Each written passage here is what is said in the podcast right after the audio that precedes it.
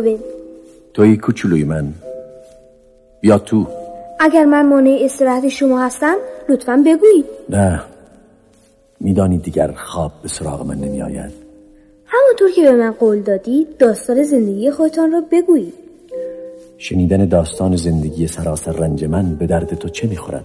چرا آقای بتوون؟ خواهش می‌کنم بگویید تو یک بچه معمولی نیستی مثل بقیه بچه ها شاید قصه زندگی من برای تو درسی باشد و به تو نیروی اراده و پشت کار بیاموزد.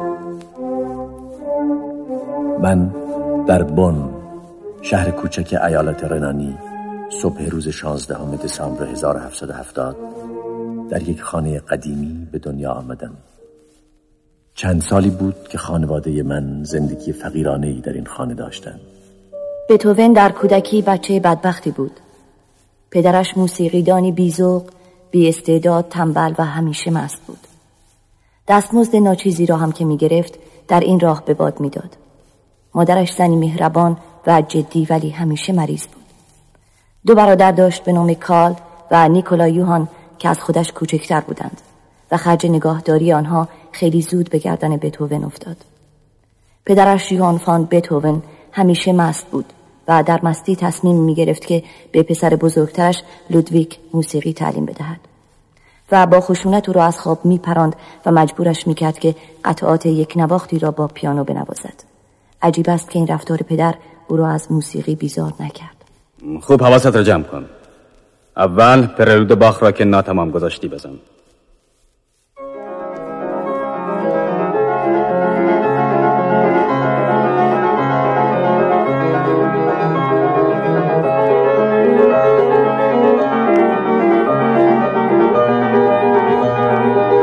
یک بار دیگر بزن. خوب نزدی.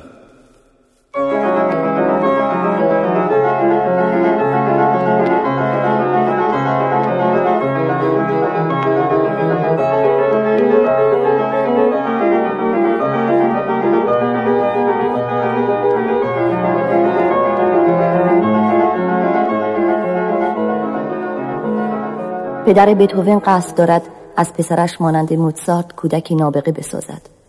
نابغه ای که زود بتواند پول زیادی برای او بیاورد. پسرک تازه به هفت سالگی رسیده است که هنر او را در شهر کلن به مردم عرضه می کنند تحصیلات بتوون با چند معلم از جمله بان نیف مدیر نمازخانه دربار ادامه پیدا می کند و نیف او را وامی دارد تا سنات های کارل فیلیپ امانوئل باخ را بنوازد.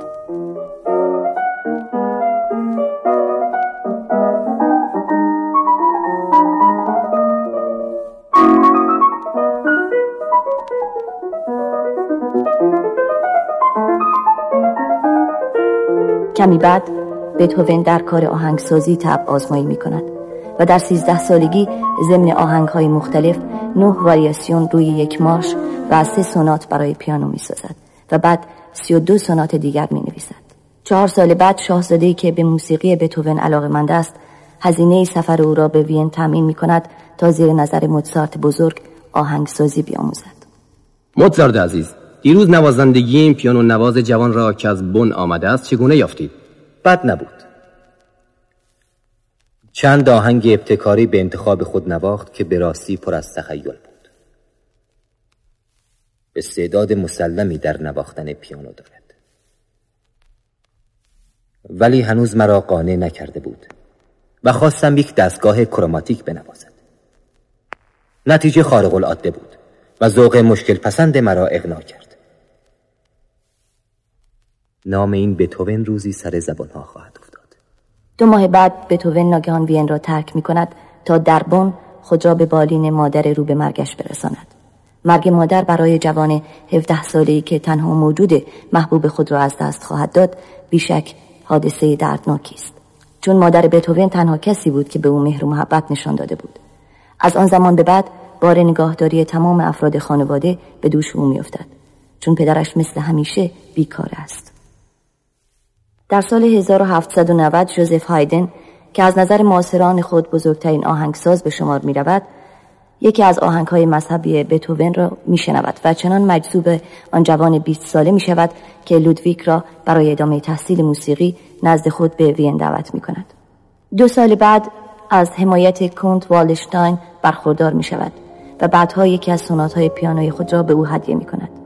برای بار دوم به وین می رود و دیگر تا آخر عمر آن شهر را ترک نمی گوید. سرانجام در میابد که روزهای بهتری در انتظار اوست.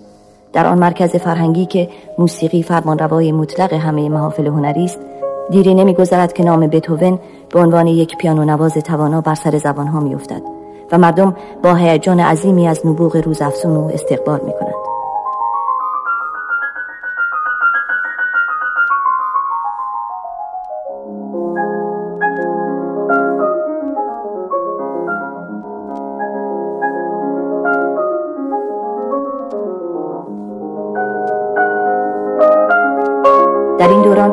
بتوون بیش از سن و سالش جلوه می کند.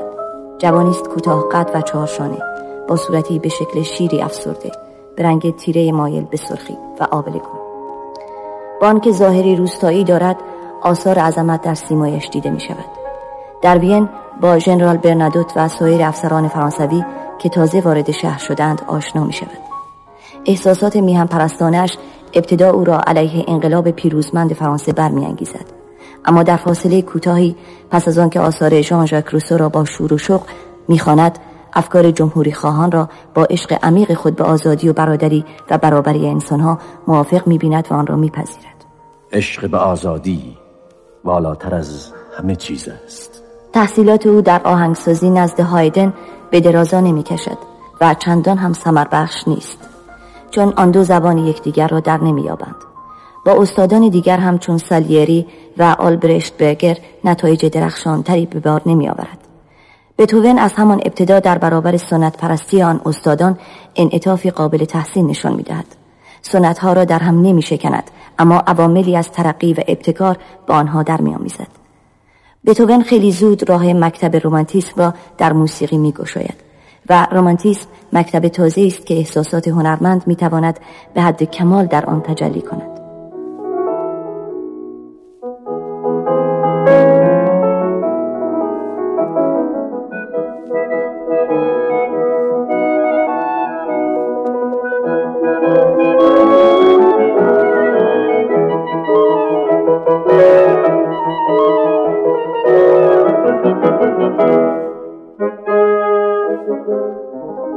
هنگام شهر وین بیتوون را میپذیرد با احترام تمام در دربار پذیرفته می شود و او را به سمت معلم موسیقی برادر امپراتور برمیگزینند.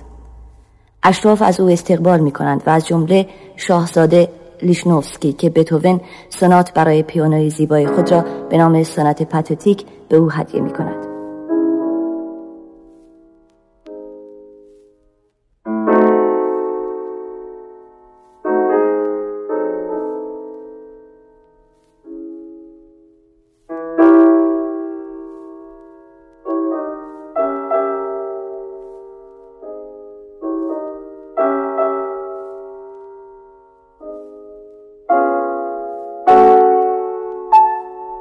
بتوون از سوی دیگر دوستی بسیار صمیمانه‌ای با کنت برانسویک پیدا می کند.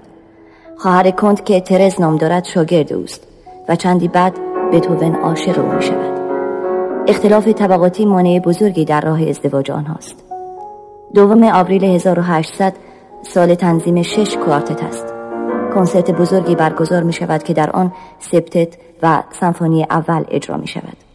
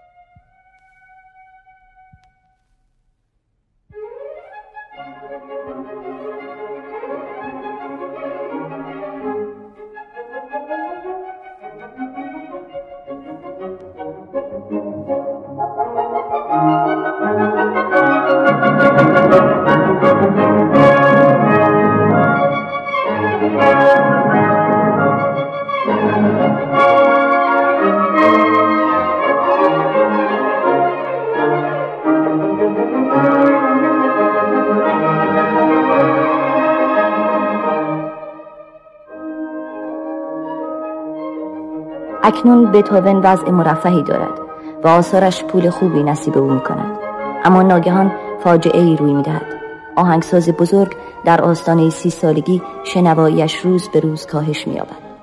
در واقع این برای مردی که باید تنها از راه موسیقی زندگی کند بدبختی بزرگی است. این نقص در وضع روحی بتوون و در فعالیت خلاقه او اثر می‌گذارد. بتوون نمی‌تواند سرنوشت غمانگیز خود را بپذیرد. تسلیم ناامیدی می شود و نامه ودا برای برادران خود می نویسد ولی آن را هرگز نمی فرستد. امروز این نامه به اسم وسیعت هایلی گنشتات معروف است. ای همه شما که مرا عنصری جو و بیزار از مردم می شناسید و مرا با این صفات معرفی می کنید انصاف ندارید. من مبتلا به بیماری شدم که طبیبان نالایق بر شدت آن افزودند من خواستم بر این درد جیره شوم ولی تنها تجربه من از این خواستن این بود که من دیگر نخواهم شنید. ولی من هنوز آمادگی برای پذیرفتن این درد ندارم که به مردم بگویم بلندتر صحبت کنید فریاد بزنید. اما او صاحب اراده عظیمی است و میآموزد که باید تنها و جدا از مردم زندگی کند. تلاش می کند تا دردش را از دیگران پنهان دارد و با شوق فراوان دوباره شروع به ساختن آهنگ می کند شاهکارها از پی هم آفریده می شوند سناتی به نام محتاب که به بانوی زیبایی به نام جولیتا گیجیاردی تقدیم شده است. بتوون عاشق اوست. ولی او مرد دیگری برمیگزیند.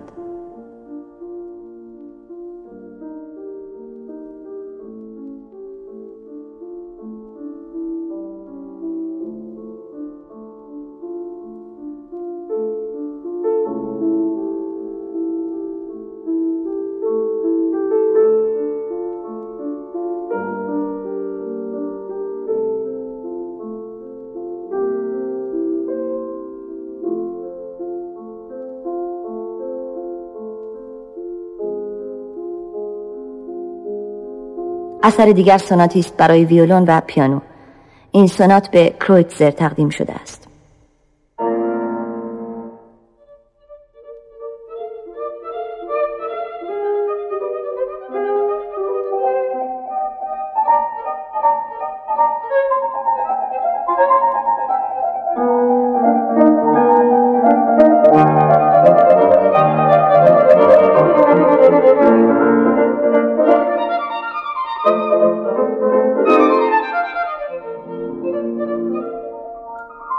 و سرانجام سمفونی سوم را بتوون تقدیم به کنسول اول بناپارت می کند بتوون در او قهرمان ایدئال انقلاب را می بیند سمفونی سوم را سمفونی قهرمانی می نامد.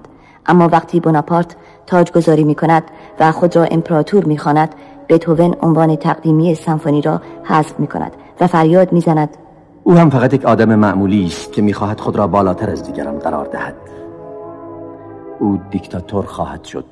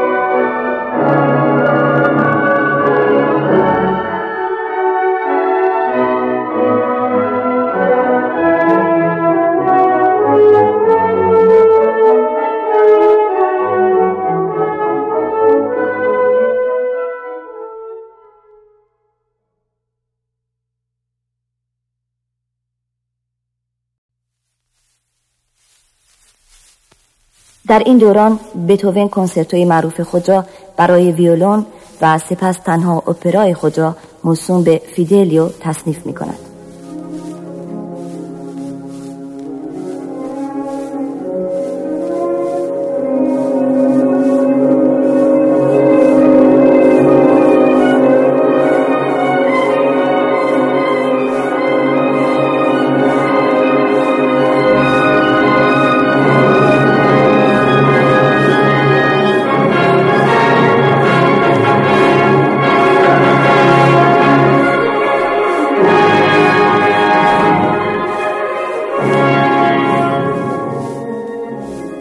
سنت آپاسیوناتا نیز حاصل این دوران است.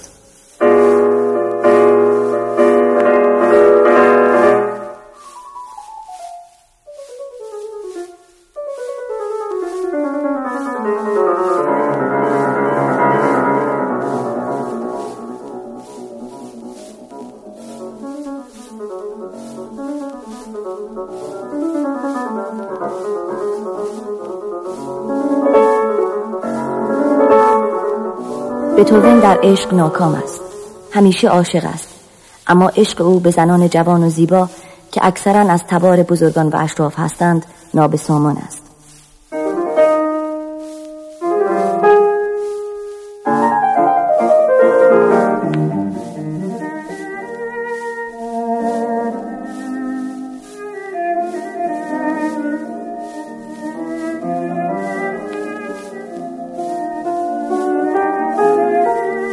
بتوون در جستجوی پناهگاهی است برای ایام انزوای خود.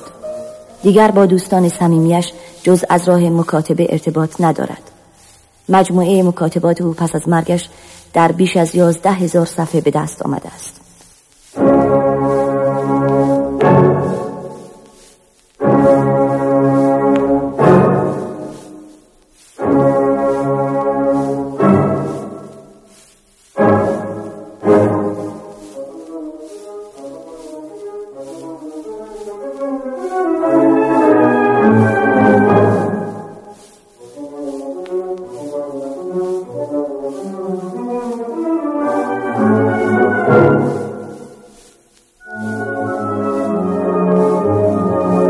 بتوون با بخت بد به ستیز برمیخیزد.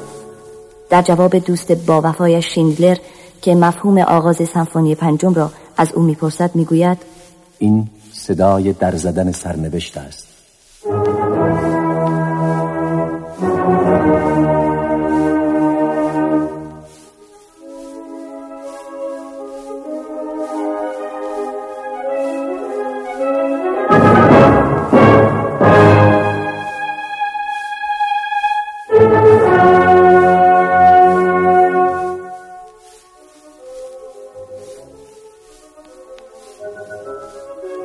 بتوون در پی یافتن تسلایی به طبیعت رو می کند و بر اساس کتابی که ژان ژاک روسو درباره طبیعت نوشته است آهنگی تصدیف می کند آرامش روح خود را در طبیعت می جوید و اینجاست که می گوید من یک درخت را از یک انسان بیشتر دوست می دارم و به یاد صدای پرندگان دوران کودکیش سمفونی ششم خود را به نام سمفونی پاستورال تصنیف می کند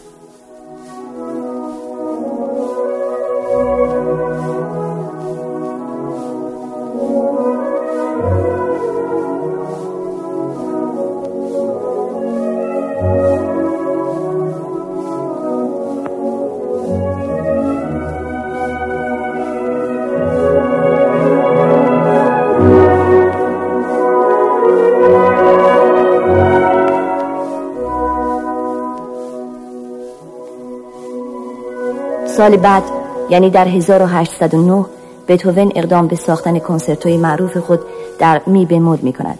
در این زمان مقدمات جنگ اتریش فراهم شده است و آتش توپخانه ناپولون به شهر وین بتوون را مجبور کرده است به زیرزمینی پناه ببرد. این کنسرتوی پنجم که برای پیانو ساخته شده است کنسرتوی امپراتور نام دارد و شکوه شاهانه آن از همان آغاز رساننده مفهوم این نام است.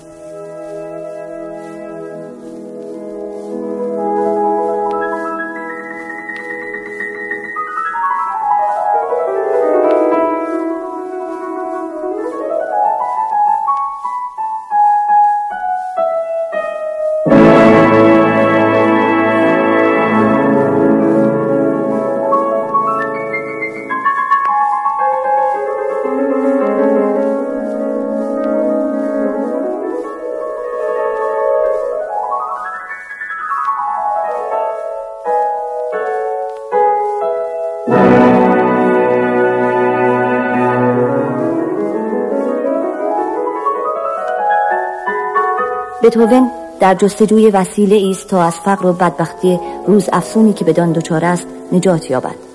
نجات موقت او در تصنیف سمفونی هفتم است. ریشار وگنر آهنگساز معروف معتقد بود که این سمفونی اوج عظمت موسیقی رقص است و با این وصف در سرتاسر سر این سمفونی از آن جمله در قسمت آلگرتوی آن قدرت نمایشی بسیار والایی وجود دارد.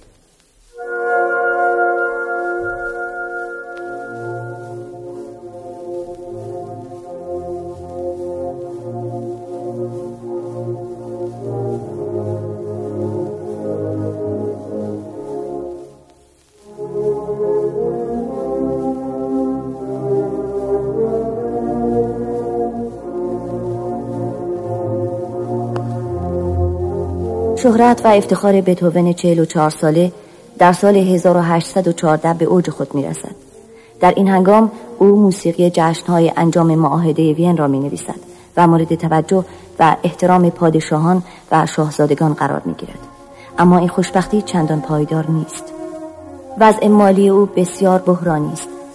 حقوق وظیفه‌ای که ستایشگران کتبا به او قول داده بودند از این پس به ندرت و نامنظم پرداخت می شود.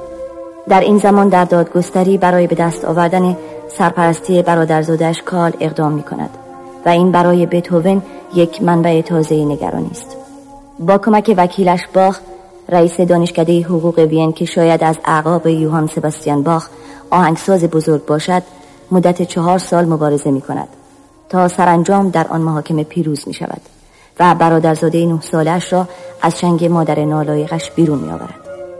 در این زمان بتوون به این فکر است که بتواند نقش پدرخوانده را بازی کند.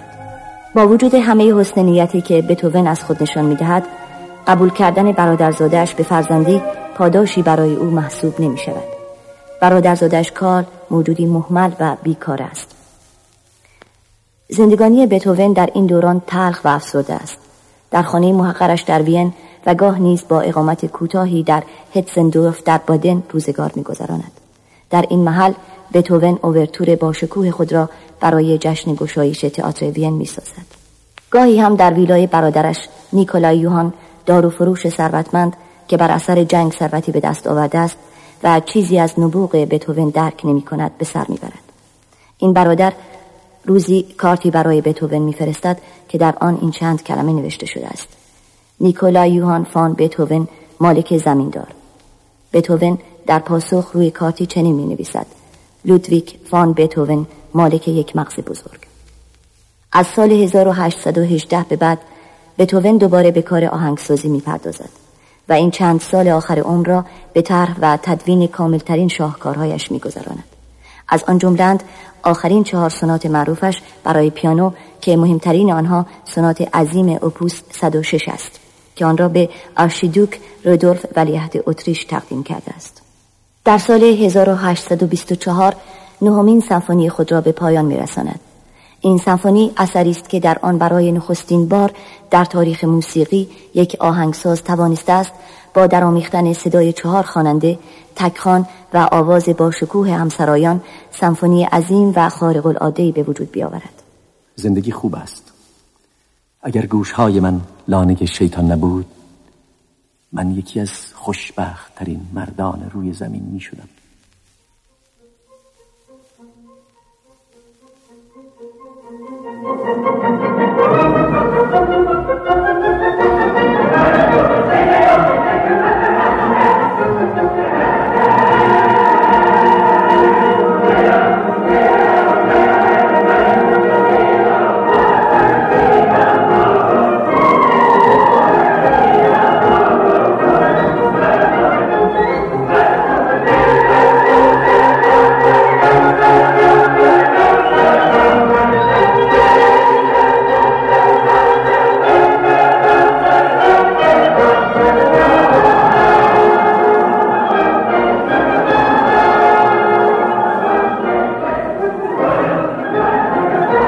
در روز هفتم ماه می همان سال بتوون که اکنون پنجاه و چهار ساله است در وین به هنگام اجرای سمفونی نهم برای آخرین بار در حضور جمعیت ظاهر می شود و با آنکه گوشهایش کاملا کر است می‌خواهد رهبری ارکستر را به عهده بگیرد.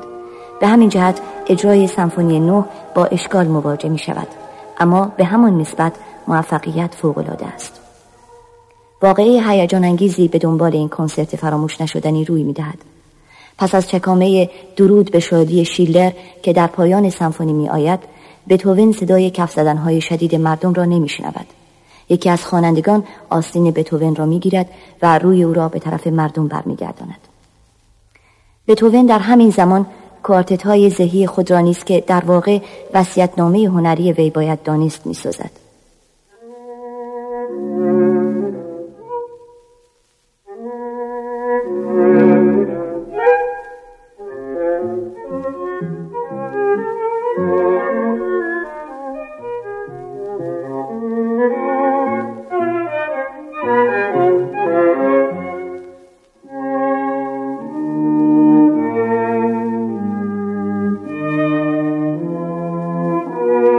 در دسامبر این سال بتوون تمام خاطرات ناخوش زندگی خود را مرور می کند و حوث سفر دارد. امروز باران و تگرگ است. جنوب فرانسه خوب است. دو سال بعد بتوون که بسیار ناتوان است در بازگشت از یلاق سرمایه سختی می‌خورد و بیمار و بستری می شود برادرزادش در فراخواندن پزشک به بالین او سهلنگاری می کند در فوریه سال 1827 به رغم بیماری ساختن یک کوینتس را که ناشری در تابستان گذشته به او سفارش داده بود به اتمام میرساند و حتی طرح موومان دیگری را هم میریزد اینها آخرین نوتهای موسیقی هستند که او ده دوازده روز قبل از مرگش به روی صفحه کاغذ می آورد. هشت روز پیش از مرگش در اندیشه ساختن سمفونی دهم است و از دوستش شیندلر می‌خواهد که آن را از میان انبوه کاغذها بیرون بیاورد تا به آن بپردازد.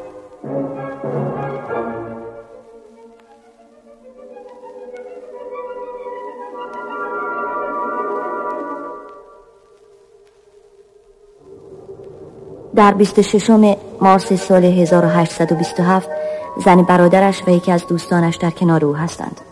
بعد از ظهر آن روز طوفان سختی در می‌گیرد و نزدیک ساعت پنج و سه رب به صدای رد به توین چشم می گشاید.